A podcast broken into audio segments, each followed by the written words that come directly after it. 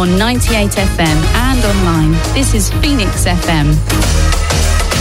Hello, this is Trevor Brookin, and you're listening to The West Ham Way here on Phoenix FM.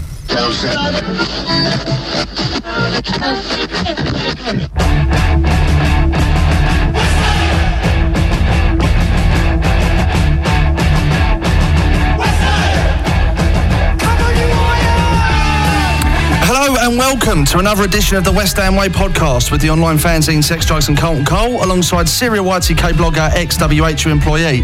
It's never nice losing to Tottenham, but that's what happened on Saturday, and we'll be talking about the reasons why, as well as previewing the Leicester game, getting news and views from X, before finishing the show with questions from our collective followers on social media. Stay with us over the next hour as we discuss all things West Ham.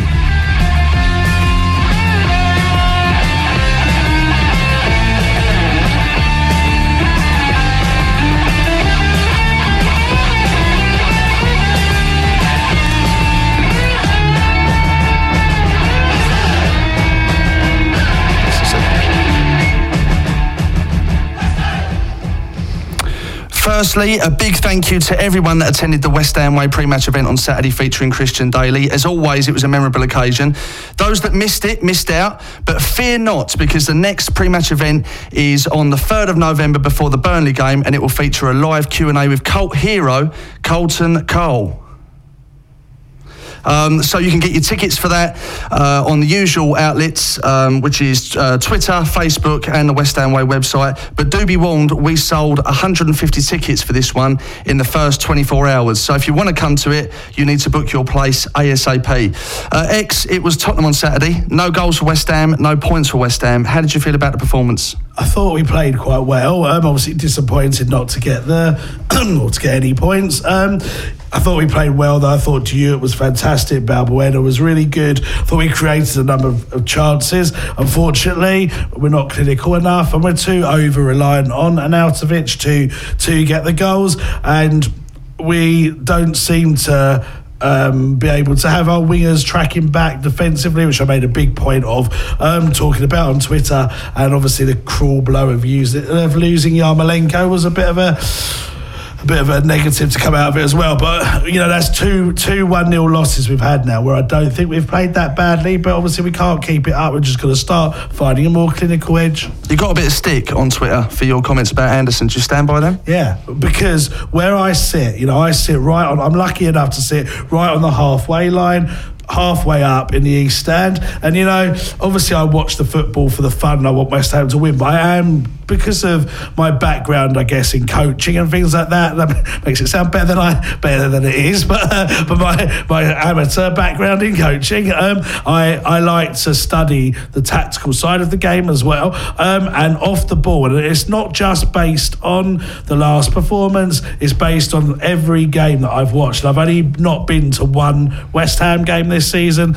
Every game I've watched, Anderson just doesn't track his fullback. Now, people are saying that's not his role, he shouldn't have to do that, but Yarmolenko does. You don't see it because sometimes the ball doesn't go to him, but I watch the two of them. Anderson regularly just lets the fullback bomb on, and when you're playing the likes of Tottenham, having Trippier, who was against him, is just as dangerous as having whoever the right midfielder was, putting in the crosses, and he's got to work on that defensive side of the game. I took stick, but Pellegrini this week pulled him up for it and made him watch videos of himself not tracking back. I know that factually, and he was brought off after 48 minutes. So he obviously fought the same as I did. Anderson, I think, is a number 10 and should be used in that role if you're not going to make him track back. The amount of people that said to me a winger shouldn't have to defend, that's absolute rubbish. I'm sorry, you speak to any winger that's playing at the top flight, you know, we're good friends with Wardy and Matty Everington. They love that side of the game, tracking back. Yes, if you're in that formation where they're a bit further advanced, you have to track back as much, but you still can't let the right winger bomb past you every single time. Kev, it was Alex Ferguson that said consistency is the key to success, yet consistency is the one problem that we seem to have at the moment. How much of a concern is that to you? It is a very big concern, but then again, we've played the top 10. Like most teams are in the top 10 at the moment so far this season. So now we've got that run of fixtures coming up where they are potentially winnable. Maybe we will see a bit of consistency from West Ham. But what I would say about Saturday is they, as much as it pains me to say this, they were so hard to break down, Tottenham. I thought they defended superbly, apart from the offside goal, which obviously didn't count as a goal because it was offside, but they were so hard to break down. And I thought we was unfortunate to not come away with at least a point on Saturday. Yeah, I agree. I thought we were. I mean, we had a couple of good chances to score, didn't take them. You know, Arnautović had a couple, Antonio at the end. You know, there was a few decent chances, and I think this is what I mean. We've just got to be more clinical. We are really too reliant on Arnautović. You can't see where another goal is going to come from, really. And now with Yarmolenko being out, we've got to find a solution quickly. Hernandez, in my opinion, didn't offer anything when he came on again. Maybe the solution is to play with him and Arnautović up front, but Hernandez has to contribute more. We just need to be more clinical. I thought at the back, Diop and Balbuena were brilliant. I thought Zabaleta had a decent game. Cresswell was okay, but obviously the goal came from his side again. It wasn't a disaster, but if we go and lose 1-0 again to Leicester at the weekend, then it's, the concerns will start to happen. Well, going back to the game on Saturday, I know you're not a massive fan of match stats, which I understand, because unless you get a result, obviously it doesn't mean anything, and I get that. Yeah, I'd like to say something about that in a second, but you've gone ahead with it. But valid points to note from Saturday is that we had more shots at goal, more on target, more off target, we had more corners, we produced more key passes, we actually won 88% of the aerial battles, which I think is an interesting stat. They won 12%, and Fabianski made one save all game. Yeah, well, there you go. So we lost the game 1-0. Yeah, so that shows how one-sided it was. I mean, I don't mind stats like that where it's, Fabianski made one save or whatever. People kept... it was becoming quite irritating, to be honest, at the weekend, because people kept texting me, Anderson's made the most tackles in the league or whatever. Look at this stat, he's done this. Look at this stat, he's done that. Stats are useful if they're concrete, but was something like that, Anderson's made the most tackles or whatever it was. How do you not know that he's given the ball away, the fullback's got it off him, and then he's tackled the fullback back or something like that, right down the other end, or an insert tackle could count as him tackling someone, but it going out for a goal kick. There's no context behind stats sometimes, and you have, for example, pass completion rate. If I was to pass the ball to Kev, as we are now, who's 1 metre from me, I could probably get 100% pass completion rate, but if I'm pinging balls all over the park, playing through balls and stuff, I'm not going to get 100% pass completion rate. And that's another stat. When we signed Fabianski, the stat was he has made the most saves in the Premier League. But if you're facing the most shots, you're going to save more than the likes of De Gea or Lloris or whatever, another top keeper. So these stats sometimes don't have a context to them, and that stat's okay because it shows you how many chances each team created. But I do hate it when people come back at you and say, well, he's got this percentage of tackles. It just doesn't have the context to it. Stats are useful, but they're not the be all and end all. Football is not a game based on stats. That's Football Manager, not real life football. Well, the thing is that I suppose the frustrating thing is, at the same time slightly exciting thing is, things seem to be going right, and it's a really strange feeling for me, and I don't know if you two feel the same, but if you look at the facts in black and white on paper for our season so far, it does make for grim reading. We've lost 6 out of 9, we've only won once all season, but I'm strangely quite comfortable with the way we're moving forward at West Ham. If you look at the black and whites a bit, I've got no right to be, but I still feel excited about them moving forward, because I think we've got a great keeper. I think defensively we're getting stronger every single week, including the development of Diop, because I think we've got one hell of a player on our hands here. Balbuena seems to be doing much better than I thought he would do. I mean, for me personally, when I look at it, I think our biggest problem is now we're shoring up in defence, and we seem to have a system that Pellegrini is implemented and sticking with, especially in midfield, is that we're not creating enough clear-cut chances, and we're not being clinical enough if we get them. That seems to be our biggest problem at the moment. Yeah. And that's got to change. I think you're right. The team does look positive at the moment. And I think what is also a factor in that is the fixtures that are coming up now. All right, we've got Man City in a couple of weeks, but aside from that, most of the games, and as I said on the interview I did for Love Sport the other day, there's no game in the Premier League that you can say we're going to definitely win that. And we've made that mistake on the show of being very confident about games which we've then gone and lost. Brighton being the obvious one.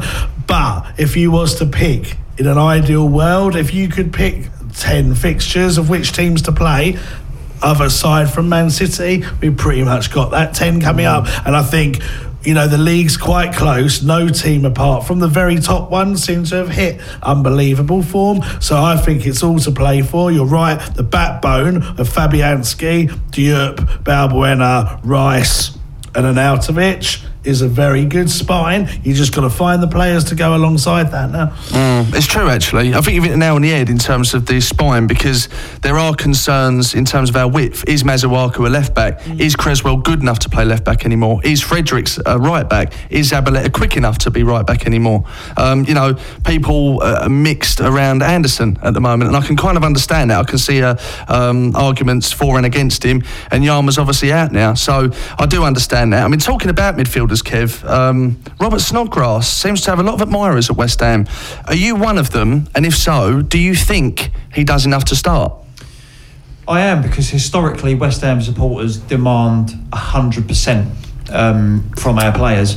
They haven't got to be technically gifted or have a lot of ability, but we demand 100% every single game. We've seen it all over the years. Peter Butler, Matty Holmes, players like that, and Snodgrass is of that ilk, if you like, of that same calibre of player.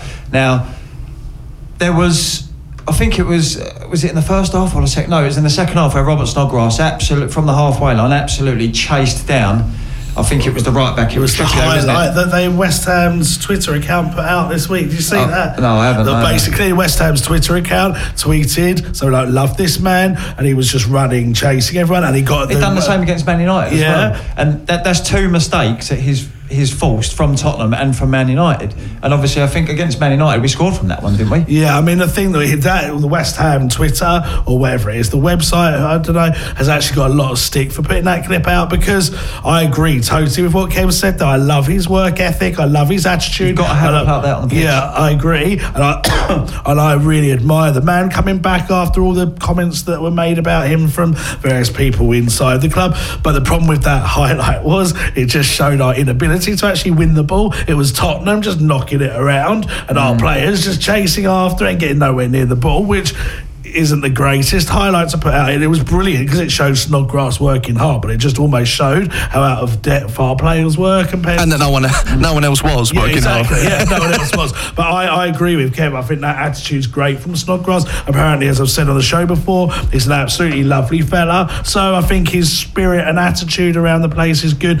Whether I wouldn't have started him in the central position though. I'd much rather he was out on the wing and working up and down, tracking his man, and he left Anderson in a number 10 role where he hasn't got the defensive responsibilities that he would have had out on the wing. That for me is Anderson's best position. He played it well against Wimbledon. I know it was only Wimbledon, but he looked very good then, and I think that's the way we've got to play him, behind Arnautović. And then don't get me wrong, I'm not slating Anderson. The amount of people that suddenly thought I was suddenly his biggest critic, I criticised him defensively because regularly we're getting exposed.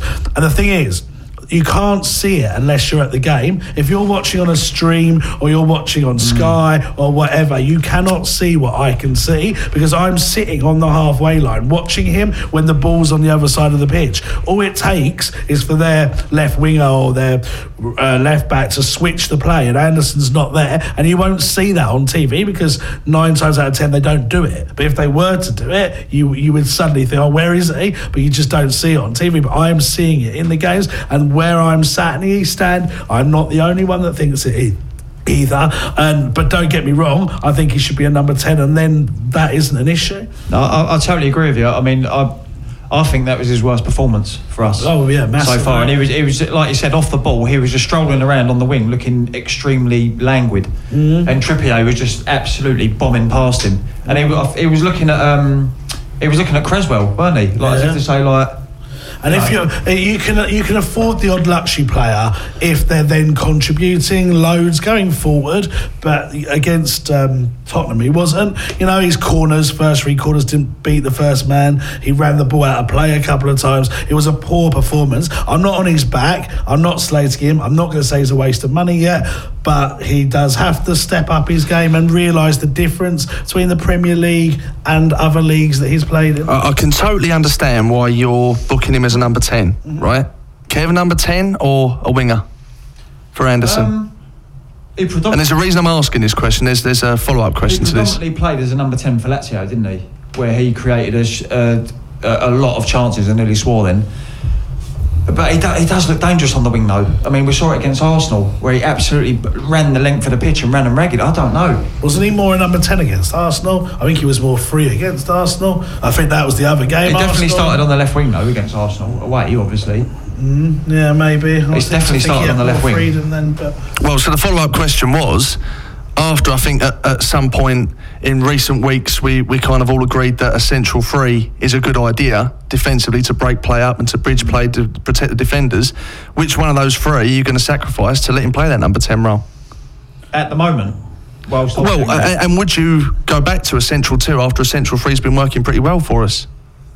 I don't know. I mean, personally, I think... Because you've got to sacrifice one of them to let him play that number 10 role. I'm getting to the point now where I think a rotation of the three might be an option at the moment, because I think Noble looked a bit off the ball as well on Saturday, and he's usually up for that game. He's usually crunching into tackles, chasing people down. He wasn't doing any of that, to be honest. Yeah. So I don't know. And also, if you're going to play him in number 10 role, where does Manu play when he comes back?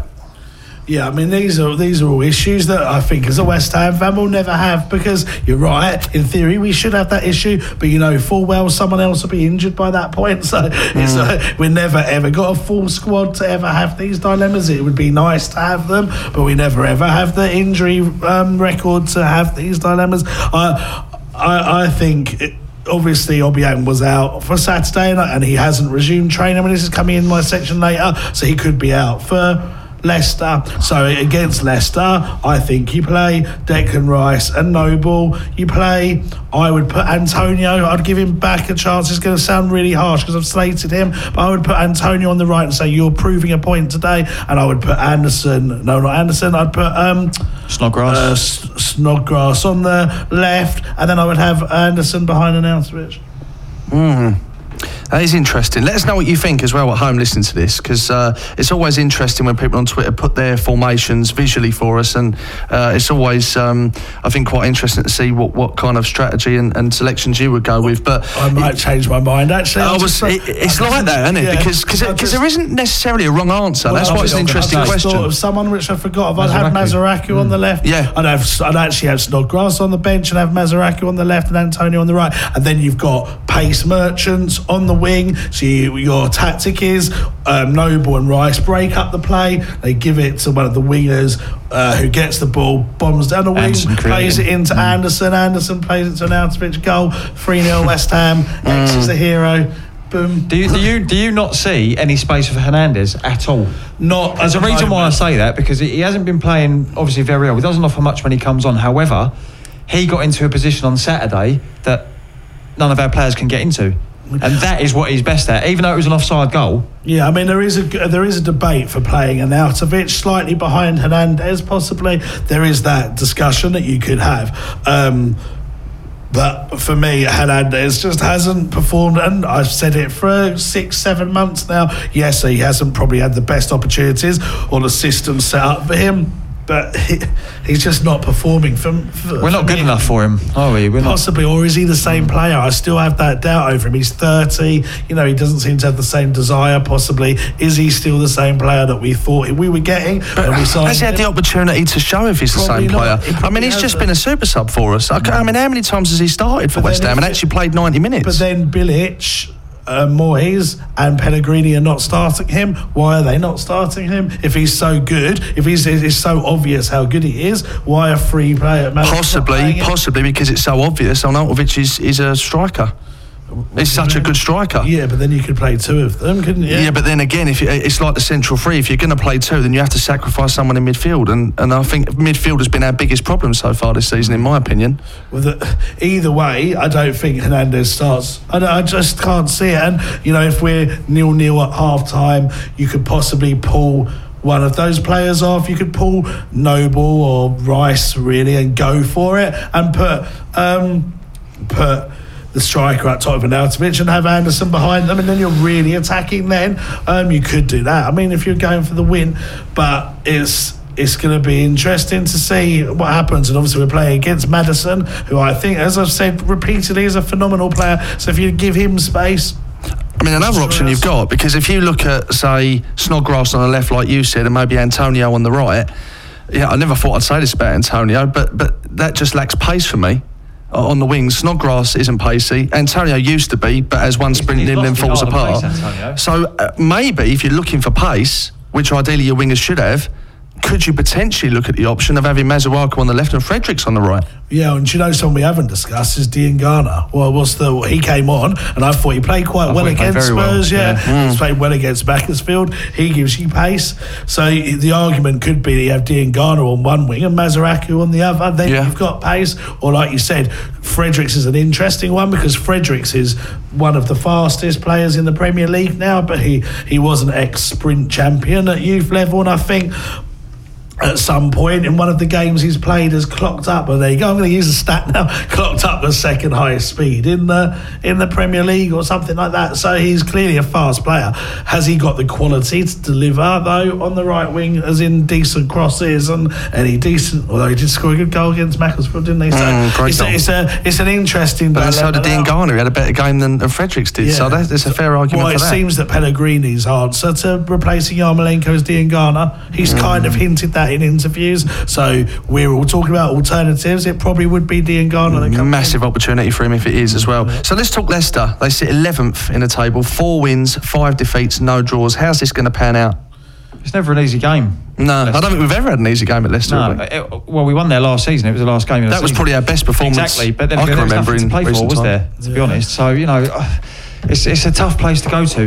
Well, see, this is what also confuses me slightly, is because when we went to Leicester last season, didn't we? And that was a real good performance, and we needed that, didn't we? Desperately needed that win. And I remember we got there early, didn't we? We was doing some bits and pieces with Baz Cox, who had to meet for some charity reasons and stuff, and we got some chatting to some Leicester fans, didn't we? And I think most of them said, especially this one fella in particular, who said, it's an easy 3 points for you today. He said, our manager is awful. We hate him. The style of play is awful. It's boring to watch. And people are overrunning us at the moment. They've still got the same manager, and not a lot's changed other than Mares leaving the club. No. So I'm signing Maddison. And signing Maddison, fair enough. I think Leicester, you know, if you think about the top 6 teams in the league, they're in that cusp of teams just below that. So you're like, you know, like your Everton's and that sort of standard. I think they're a good team, Leicester. I think any team that's got Maddison, Vardy, and you know, they've got the England left back. Schmeichel's a good keeper. They've got some good players throughout their team. Johnny Evans, a decent centre back. You know, throughout their team, there is quality in there. And I think if we can get a draw out of that game, I'd be pleased. I'm actually going for a score draw. I think it's going to be 1-1 for me. Is this a unanimous decision? We're all going for a draw? Anyone fancy a win? Happy with a point. I'd be happy with a point, but we've got to start picking up some wins soon, haven't we? Yeah, I mean, you'd hope a draw against Leicester. Because that would be 10 games then with 1 win. That's not great. If we drew, that's 2 wins. I don't Everton. Oh, sorry, you're right. I don't want to make excuses, but we have had a horrendous fixtures from the start of the season till now. We've played the whole top 8. Yeah, well, that's what I'm saying. I mean, the thing is, a lot of the teams we have played are in the top half by 3 points because they beat us, if that makes sense. So, but like Bournemouth have done well, Wolves have done well. Yeah, but see, now this is where I struggle with this a little bit, right? Because not arguing for your points at all, the teams that we've played have been in form, right? Why aren't we in form? Why is a Bournemouth coming to West Ham and beating us? Why is a Wolves coming to West Ham and beating us? Because I think you look at both of their sides. I take West Ham's squad any day of the week over theirs. Yeah. We've played 8 of the top 10 so far. But I don't think they're top 10 sides. Bournemouth, I don't think. But again, so why have they started better than we have? Are they going to be there at the end of the season? I don't know. Bournemouth have got 17 points from 9 games. Yeah, but look at their side is bang average. So is that a testament to the manager? And if so, what is he doing that Pellegrini ain't? I think with Pellegrini, it was going to take a while to get the system right with all those new players. And when you talk about the teams we've played, yeah, Bournemouth and Wolves, the debate's there. But we have also played Chelsea, Tottenham, Manchester United, Arsenal, Liverpool. You know, those 5 teams alone are the big teams in the league. The only team we haven't played that's in that is Man City, and we've got them in a couple of weeks anyway. So I think we have played the top sides. We have played them. Man City and Watford. Yeah. And I'd like to think on paper again, our squad is better than Watford's. I don't know. The thing with West Ham, we're just a bit inconsistent at the moment. These next months coming up are crucial for our season. If we can string a number of wins together, we'll be really looking good in the league. I know I'm stating the obvious here, but if we don't do well out of this coming months, it's literally going from being looking at a top half finish to being in another relegation battle. These couple of months are crucial. Yeah, just quickly, because we are struggling for time a little bit. I think I'm more leaning towards now acceptance that there was a bit of overhype before the beginning of the season, and I was one of them, because I'm now thinking this is going to take, I think, a solid season for everything to take place, for him to fully implement his philosophy, get the lads knowing each other, working with each other, stick to a formation he believes in, get everyone back fit. And I think, really, unless we're staring relegation in the face this season, we've almost got to write it off with the open dream of being beating Tottenham next week to then get into the quarterfinals of the League Cup and have a crack at winning that competition and aiming for a top 10 finish, which shouldn't be out of realms of possibility. Yeah. But I'm my expectations on this being his first season is lowering by the weeks, which isn't, like I say, I'm excited about the future. I'm not kind of losing interest in Pellegrini, but I just think he's going to need more time than we all first thought, in my opinion. He actually said when he signed, it's a 3-year plan. Yeah, and I think judge him after 2 years. I think you should judge any manager after 2 years, to be quite honest with you. Okay, let us know what you think, as always. This podcast is proudly in association with Zelo, the flexible shuttle service that brings West Ham fans direct travel to and from the London Stadium from as close to their doorstep as possible. Avoid the queues and crowds of public transport and get your next journey absolutely free by using the promo code West Ham Way. Zelo runs routes from across Essex and Kent for West Ham fans, so to find out more, please visit zelo.co/rides/West-Ham. After this, it's news and views with X. Fellas, I'm ready to get up and do my thing. Go ahead, I want to get into it, man, you know. Go ahead. Like a sex machine, man. Yeah. Moving, doing it, you know. Yeah. Can I count it off? Go ahead. 1, 2, 3, 4. Get up. Get on up. Get up. Get on up. Stay on the scene. Get on up. Like a sex machine. Get on up. Get up. Get on up. Get up. Get on up. Stay on the scene. Get on up. Like a sex machine. Get on up. Get up. Get on up. Stay on the scene. Get on up. Like a sex machine. Get on up. Wait a minute. Shake your arm. Then use your palm. Stay on the scene. Like a sex machine. You got to have the feeling. Sure your bone. Get it together. Right on, right on. Get up. Get on up. Get up, get on up, get up, get on up. Get up, get on up, get up,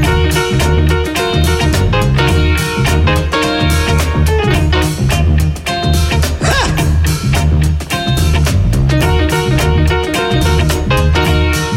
on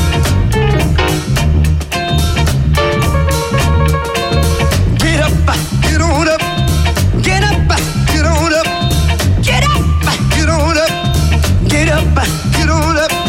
You said the feeling. You got to get that. You give me fever and a cold sweat. The way I like it is the way it is. I got mine. Don't worry about his. Get up, get on up. Stay on the scene. Get on up. Like a sex machine. Get on up. Get up, get on up. Get up, get on up. Bobby, should I take him to the bridge? Go ahead. Take him on to the bridge. Take him to the bridge. Can I take him to the bridge? Yeah.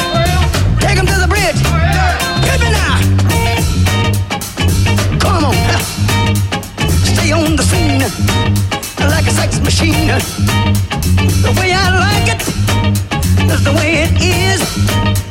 I got my ticket, he's got his. Stay on the scene, like a loving machine. Stay on the scene, like a loving machine. Stay on the scene. I want to count it off one more time, yeah. Go ahead, though. You want to hit like it did on the top, fellas? Hit like it did on the top. X gon' give it to you. Wait for you to get it on your own. X gon' deliver to you. X gon' give it to you. He gon' give it to you. X gon' give it to you. Okay, mate, the floor is yours. What have you got for us this week? Well, the first thing I'm going to do is just I'm reading Twitter now and I'm getting stick already for saying that Pellegrini's made Anderson have a look at his defensive side of his game, because apparently that sort of thing should stay in the house. Now, my response to this, this is just getting ridiculous now. Is it not obvious that that should be what happened? And if it didn't, then why is Pellegrini's not doing his job properly? Because it was an obvious thing to do. And people here are saying, like, you know, we need to build his confidence up and stuff. If that has happened to him, then he's already had it pointed out to him. What does it matter? Like, that someone on a talk show is discussing it. You know, we're discussing what went wrong in the game. Are we not allowed to talk about the tactical side of football now? You know, if he's made from stuff that's going to crumble at the fact on a talk show they've talked about him not tracking back, then he's not set out for this league. And this is just getting ridiculous now, I'm afraid. The amount of these comments, just people just trying to stir stuff every time. Anyway. Sorry. Okay, that's what we've got time for. Join us next week. I don't even know if I can talk about this now. Injuries. Oh, come on. Take no notice of them. Right, go on, carry on. Injuries. So basically, Obiang hasn't resumed training yet. He's picked up a calf injury, which he had in training before the Spurs game. He hasn't resumed training yet, so the chances are he's going to be out for... Leicester game this weekend. Who knows about the Tottenham game? There's no complete verdict on it yet. Yarmolenko, unfortunately, is out for about 5-6 months. He's unlikely to play again this season. There's a small chance he might make the last, say, 3 to 4 games of the season, but probably going to miss the majority of it now. Andy Carroll has resumed light training this week. Last week he did, and he will start taking a more physical training session in the next week or so. And then we've got who else? I did write this down, I forgot to check it now. Pires wasn't injured. A lot of people asked me why he wasn't in the squad. Again, am I allowed to say this? He wasn't selected because the manager didn't think he was worthy of being on the bench for this game. Nothing to do with the Everton game. He just wasn't selected because we had quite a strong bench as it was. Lanzini is still due back in January. Winston Reid, there's no date on. Have I missed anyone? Jack Wilshere had a setback. He was meant to be back this week in training. He was out for another 2 weeks or so, so we are quite light in the middle, which has meant that in January we are going to assess the situation now. We've been already getting scouting reports and sending scouts out there on a number of players. One player who, interestingly, we could make a move for, and I've spoke about this a number of times, it was potentially going to happen in the summer, but there's even more chance of it happening now in January, is a chance to sign Mario back, the player that we had on loan last season. Would you take him back? Well, where does he fit in? I think it's probably designed to be more cover for 6 months. We wouldn't get him on loan. You're not talking about permanent, are you? Well, you can sign for 25 million in January. I think there's a clause apparently, which is what Clara and Hugh have reported. But I heard he was on for a potential loan deal again. Yeah, but would he leave a club where he's sitting on the bench to join another club to sit on a bench? Well, I think he'd play more. Yeah, I mean, he might not. I mean, he finished very strongly for West Ham. I liked him. I liked him, Mario. But I just don't think that. Me personally, I don't think that's an area we should be. Well, for me, it's not an area to spend £25 million on a squad player. But then again, is that today's market? Is £25 million no longer a lot of money to pay for a player? That is the case. That isn't now, is it? We want to Loftus-Cheek on loan from Chelsea is another option. There's a few players, again, at Chelsea that could be available for loans. Drinkwater. What happened with him in the end, Drinkwater? because there was a lot of talk of him joining someone in September, and I can't actually remember what happened. I think it fell through potentially at the last minute for him, so yeah, I think he was potentially going to go to Leicester again, but anyway, he could be available. And funnily, another ex-West Ham player at Chelsea, Victor Moses, there's some talk that he could be available as well for a loan because he hasn't got in the new manager's plans this year, so there's talk of him. There's also a guy in America that we have watched, but as have many teams, including Arsenal, called Miguel Almirón, who plays for Atlanta United. He's like highly rated and a very tricky, pacey, skillful player as well. I mean, the scouts are out there. They definitely want to sign a new central midfielder because we are lightweight there. There's potential that we might sign a left back as well. So we're looking, but obviously we're not going to be able to do anything until January. So yeah, that is basically the situation. And what is the full extent of Yama's injury? It's an Achilles tear. I don't know if rupture's the right word, but he's certainly damaged his Achilles badly. It's a 5 to 6 months injury. As I say, he'll be back probably late April, but it depends how quickly he recovers. It's actually an injury that he sustained before whilst playing for Borussia Dortmund, and some players, particularly in sports like basketball, that can be the end of their career. In football, it's not the greatest injury to have. It can slow you down immensely, and he's coming up to 29, 30 now. So it's not a good injury to have at this stage of his career, so we shall see how he recovers from that. Would you take Moses back or not? I think so, yeah, because he can play right. Yeah, I'd take it back, certainly on loan I would, and he looked a good player for Chelsea where the last couple of years, isn't he? So yeah, I would definitely. Yeah, he was looking pretty good actually. How old is he now? Because he's not 30 yet, is he? I think he's got to be about 27, 28 now. Let me just quickly wiki him. I think he must be about 28 as well, definitely. All right, let's have a little look. Okay, well, whilst Kev has a look at that, is that everything you got for us, mate? Is there anything else? I mean, Karen Brady said a few interesting things. She's talked about the East End being named after a player. I mentioned this last week. It's thought to be Billy Bonds. She said a few other interesting things in terms of the stadium, that the club do want to buy it, but that's always been the case from the start. Whether they will or not, I don't know.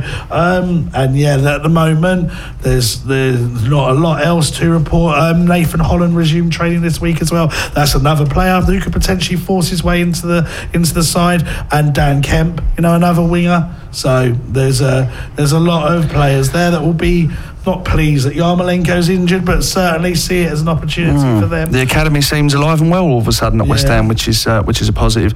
Okay, mate, good stuff. Well, after this, it's questions from our collective followers on social media. Wait for you to get it on your own. X gon' deliver to you. X gon' give it to you. He gon' give it to you. X gon' give it to you.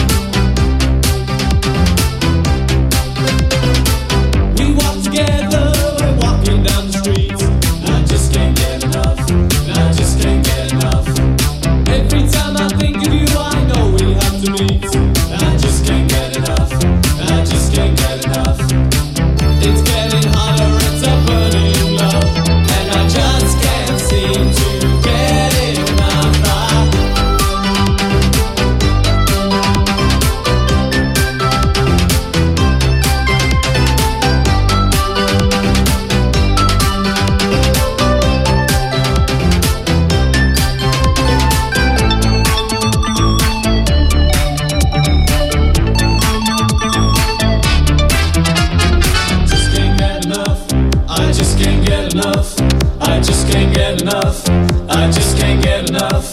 I just can't get enough. I just can't get enough. I just can't get enough. I just can't get enough. I just can't get enough. I just can't get enough. I just can't get enough. I just can't get enough. I just can't get enough. I just can't get enough. I just can't get enough. I just can't get enough. And when it rains, you're shining down for me. And I just can't get enough. I just can't get enough.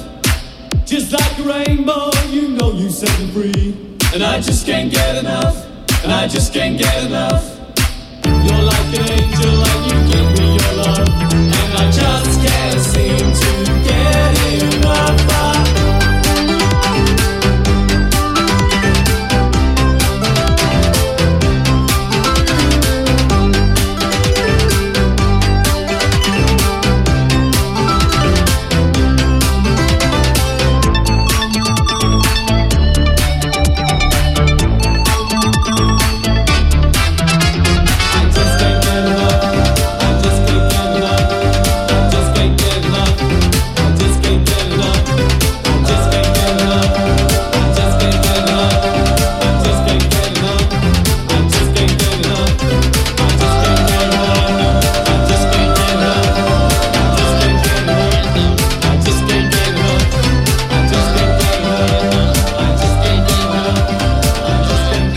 This is Julian Dix. You're listening to The West Ham Way on Phoenix FM.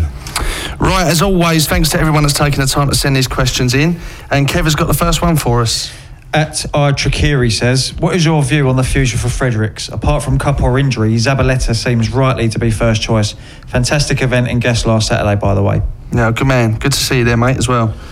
I think, like you said earlier, David's an option on the right, certainly because he's got pace and stuff, but there should be, by definition, players ahead of him on the wing. I think I'd play him in the cup against Tottenham, Fredericks, and just hope that he kicks on and proves that he should be in Zabaleta. I think he's just been unfortunate that Zabaleta's done so well. Apparently, credit to him, he's accepted that Zabaleta is in the team ahead of him because of performances, so that's a good thing on his behalf, and he's just got to start adjusting. But he is quite young, you know. Maybe this season will be a chance of him to build his way up to being the regular next season. And can I just point out as well, people say I've got an agenda against Anderson. There's no agenda against Anderson. That all players were pulled in to have a look at how they were tracking back defensively, but it was felt that he was the one that wasn't tracking back as much, but all of them were pulled in for this. There is no agenda against Addison. Trust me, I want him to do better than anyone because he's our record signing. So I'm just pointing out that what he is lacking, and if people don't agree with me, well, that's tactical and that's your opinion. That's nothing to do with agendas. Anyway. Stop winding him up, everyone. Yeah, please. I feel in a bad mood today now. I was in a good mood before I came here. Right, is it me now, yeah? If you want, mate. Karen Beardy. How likely is Pellegrini to take a chance on the youth again in the cup against Spurs based on the success they had in previous round, i.e. Diangana and Powell in particular? Well, don't take this the wrong way. I hope it's absolutely minimal, because this is Tottenham, this is the cup, and this is a genuine chance with some big names gone of having a crack at this competition. And do you know what? I was so infuriated when we went to Arsenal away in the quarterfinal of the cup, and he fielded a weakened side with players out of position. And what frustrated me even more is, so did Arsenal. So why not put your first team out, your best team, and have a chance of winning the game? You win that, you're in a semi-final of a cup. It's interesting you mention that, actually, because didn't Arsene Wenger at the time, he didn't say it in so many words, but he was basically disappointed that they went through because they had a load of fixtures coming up.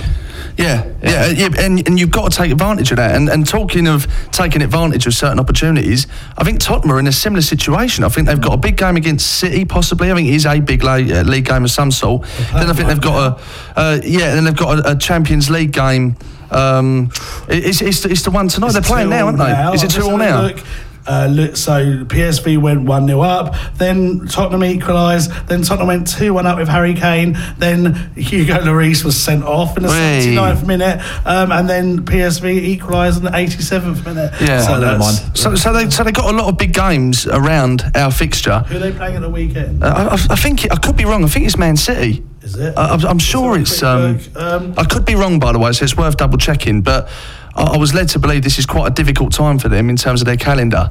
They're playing on Monday night. Man City, yeah. There you go. Yeah. There you go. They're playing us on Wednesday. There you go. So 2 nights later, they're playing us. So where's their priority? You know what I mean? Yeah. It's the League Cup, understandably, the lowest priority to them. So this is a real opportunity for us to go great guns at home with our best side in a London derby against a team we hate to progress to the quarterfinals of the Cup. And if he doesn't do exactly that, once again, like I was last season, I'm going to be really angry about that. I think he's going to go for it though, Pellegrini, because he's actually. So he should. I don't understand. Unless you've got Champions League commitments or of competitions in and around that League Cup meeting, I don't know why managers don't take it seriously. He's actually said though, hasn't he? I think it was against. I think it was before the Macclesfield game. He actually said that this is the only cup that we haven't won in our history, and he desperately wants that to change. Yeah, well said. Domestic cup. Oh, yeah. Well, we've got to go for it. I mean, the thing with West Ham is that we aren't going to win the league. We're not going to get in a Champions League spot. So why do you not go for a cup competition? There's absolutely no excuse. It's a ticket to Europe as well. Well, exactly. I'd be delighted for a day out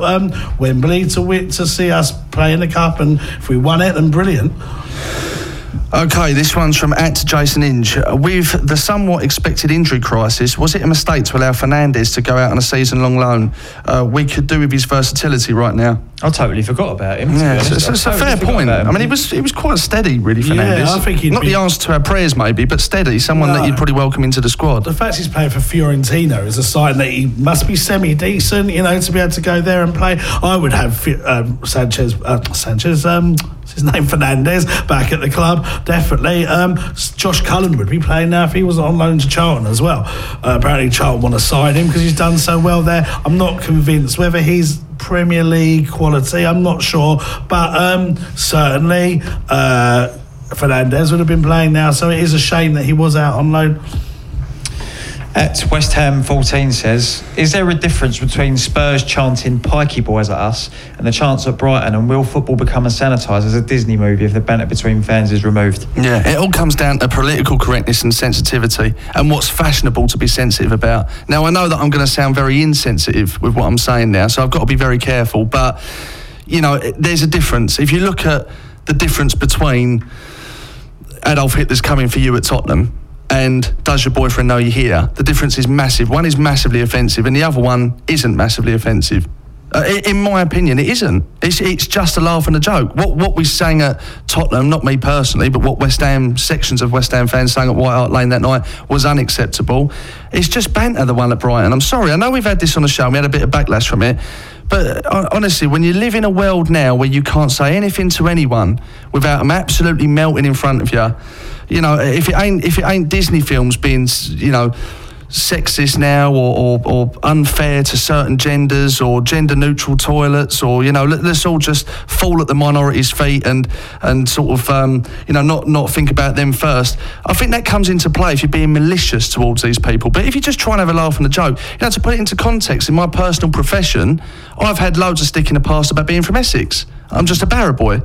Well, I could fall apart and make complaints and cry myself to sleep every night, or I could just laugh it off and give a bit of banter back. So I think a lot of it comes with strength of character and not actually taking yourself and life too seriously, which unfortunately in this day and age you don't really get a chance to do with certain people. That's what kind of football's all about though, isn't it? Well, it used to be. Enjoying the game, having a laugh with your mates, having a bit of banter with the opposing supporters. Bex is looking very nervous now. Well, that's a bit of a touchy subject for me. Obviously, you know, it's been well highlighted what happened over the weekend on what I put on the fanzine. And I personally, I don't think that I've done anything wrong.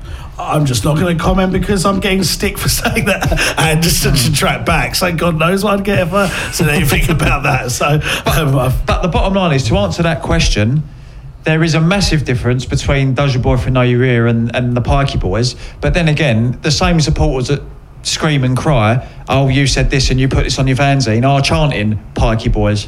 So, and to be fair, right, and again, let's put this into context and give another example, right?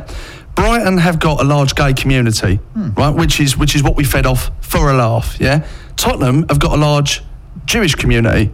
Now, what did Tottenham do about it? To their credit, for a gritted teeth, they didn't make complaints, they didn't whinge and whine. They thought, well, we'll embrace that banter and we'll call ourselves the Yid Army. So it's like, you know, what is it? You know, where's draw the line? I don't know. I just think we live in a crazy world and I think it's very sad. That's my opinion, and, you know, I don't mind giving my opinion, as you know. Who is it now? Was it me? Okay.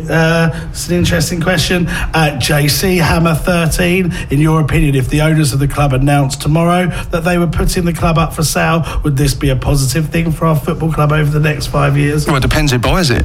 It's as simple as that, really, isn't it? It depends on the ambition and the amount of financial clout those new owners would have. It's almost an impossible question to answer, because, you know, a lot of it would be based on how much people don't like the owner, so they'd just be pleased to see them go, as opposed to who's coming in. And I think there is a strong element of be careful what you wish for in that respect. Do you know what? This is going to be a bit controversial, but I'm going to say it anyway. A lot of our supporters live in a dream world where they think there's like a dozen sheiks just queuing up waiting to buy West Ham. That's not going to happen for a very, very, very long time. So at the moment, in my opinion, if their owners were to announce tomorrow they were putting the club up, so I don't think it would be a good thing at the moment. Well, why do you think there's not a queue of sheiks lining up to buy West Ham? Because they would have approached us by now and said, look, we give you this much money to buy the club. How do you know they haven't? Well, I'm sure we would have heard it from someone. True. i.e. ex-WHU employee. True. And by the way, I don't think they have, but I'm playing devil's advocate because, and again, I'm probably going to sound incredibly biased now, but I've been saying this for a long time now. I think West Ham is one of the most exciting projects in Europe. It is. It's in the nation's capital, in, you know, whether you love it or hate it, one of the most iconic stadiums in world football, with a club with a massive, massive fan base, where the global appeal and brand is growing year on, year out. The revenue and financial status of West Ham is stronger than it ever has been. I don't think there are a queue of sheiks queuing up, but I'm surprised there isn't. That is true, but on the other hand, if there was sheiks that really desperately wanted to buy West Ham, money talks. If they had a bottomless pit of oil money, they'd throw it at the current owners and say, look, we give you this much. Even the MLDC, who are absolutely not budging on selling that stadium or letting us do anything with it, they'd say, well, we'll give you a couple of billion for it as well. But then if you look at, money does talk, but does it talk with a man like David Sullivan, who's already a billionaire? Because no one's going to buy the football club for £2 billion, are they? Yeah, but money does talk. I think everything has a price. I think he'd be interested if they came in and said, look, we'll buy it off you because we're going to invest this much. And they promised to invest this much. He couldn't stand in the way of it because he knows that wouldn't be in the best interest of the club. Especially if he was still part of the club as well. Exactly, if he was still part of it. I think, like you said, Dave, it depends completely on who's going to come in and buy them. You know, compared to most people, Sullivan's have done well, but then if people are coming in, like you said, with this project that is there, that offer can spend hundreds and hundreds and hundreds on players, then, you know, maybe it would be a good move, but it's all hypothetical at the moment. Mm-hmm. From at Parody Sullivan, at what point do we start to panic? 6 defeats in 9 is not good in anyone's book. I'm getting itchy trigger finger, and already have Pardew on speed dial. Discuss. Love the show, lads. Thanks, mate. I think I alluded to it earlier on, where it doesn't look good in black and white. Having said that, I'm not panicking. I don't think I will panic this season, unless we're staring relegation in the face at some point towards the sort of mid to final part of the season. Then I think we're just going to have to accept that it's going to take longer than we thought it would do. Yeah, I think it's just a matter of, you just have to stick with it. It's a project. It'd be too early to dismiss his credentials as a manager. Let's get up till Christmas to January and see where we are there, because, you know, we could be looking at a completely different ball game if things have changed by January in the next couple of months. I haven't got anything to add to that. I agree with you too. At Wow1Well says, a while ago you said that Trott was the one in the youth setup that had the most potential with massive future. Recently he was linked with a move away. What's the latest, and is he still highly rated? I think he is still massively rated. I think he's a player that's got a lot of potential. I think the club know that. They've had a couple of loan offers for him come in. He recently played for the England under-21s in the week. Yeah, he's got a lot of potential. Obviously, clubs are reluctant to play keepers that are at a young age. So he might not figure for a couple of seasons, but the potential is definitely... So why didn't he play against Macclesfield? Because Adrian hasn't played at all, has he? So you give Adrian a go. Would you though, when potentially Adrian's going to leave? I think that would be a perfect opportunity to give Trott a run out. Second choice keeper, some games, because when else they're going to play? Let's say Fabianski gets injured and Adrian's had no games for months, then that would be an issue. But at least he's had the cup games to to have some match experience within the last few months. I'm not sure I agree with that one personally. I think he's strides ahead of Adrian Fabianski. You know that? Yeah, I agree. I've got to put my hands up because when I heard that we were signing him, I wasn't that impressed. But I'll tell you something now, I think he is strides ahead of Adrian. Yeah. Okay, last question, I think. Rice at Rice Little P. We moved training grounds to try and prevent these injuries, yet they are still happening. The facilities are seen as basic, so will they now realise that vast improvements have to be made? It's either that or we need to move this black cloud that hangs over us. There was actually talk of us, before we moved to Rush Green, there was actually talk of us moving into Tottenham's old one, wasn't there? Yes, I think so, yeah. With on the basis that we could improve it a bit more. Yeah. So what happened there? What happened to that? Because that was quite a decent training ground. Dare I say it? That was a decent training ground, yeah, Tottenham's training ground. Well, wasn't it? I'm not sure. I mean, they have got plans to spend a lot of money on the training ground. That's all been approved. I think some money has already been spent on it. So it's something that they are looking into and something they are hoping to improve. Whether that will fix the injuries, I don't know. I think it's a cross between being unlucky, maybe the training ground, and possibly recruitment. I mean, you know Jack Wilshere's going to get injured. Carroll, you know he is. Yarmolenko's had a serious injury at Dortmund before. You know, these players, it's not like it's, oh my gosh, they've suddenly got injured. It's well known that they do. So...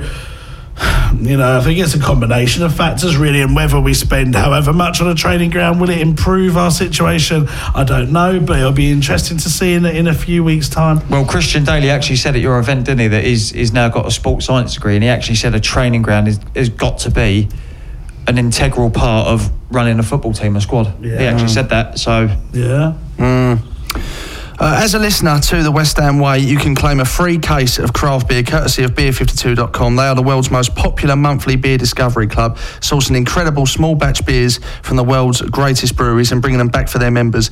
You can try your first case for free. Just pay £2.95 postage, and for that you'll receive 8 craft beers, a ferment magazine and a snack delivered next day shipping. There's no minimum commitment. You can just take the free case, try the beers and see what you think.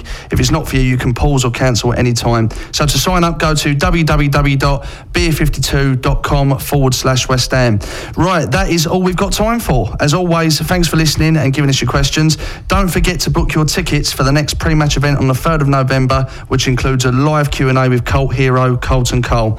Look after yourselves, and until next week, come on your Irons.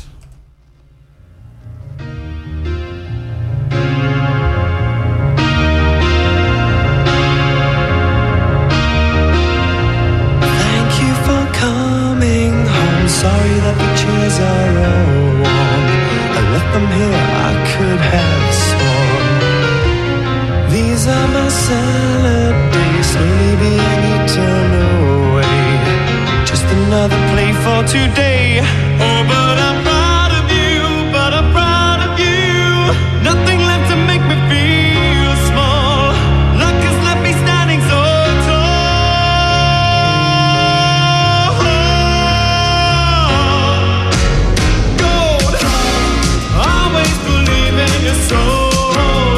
You've got the power to know you're indestructible. Always believe it, that you are gold. Life that you're bound to return. There's something I could have learned. You're indestructible. Always believe it.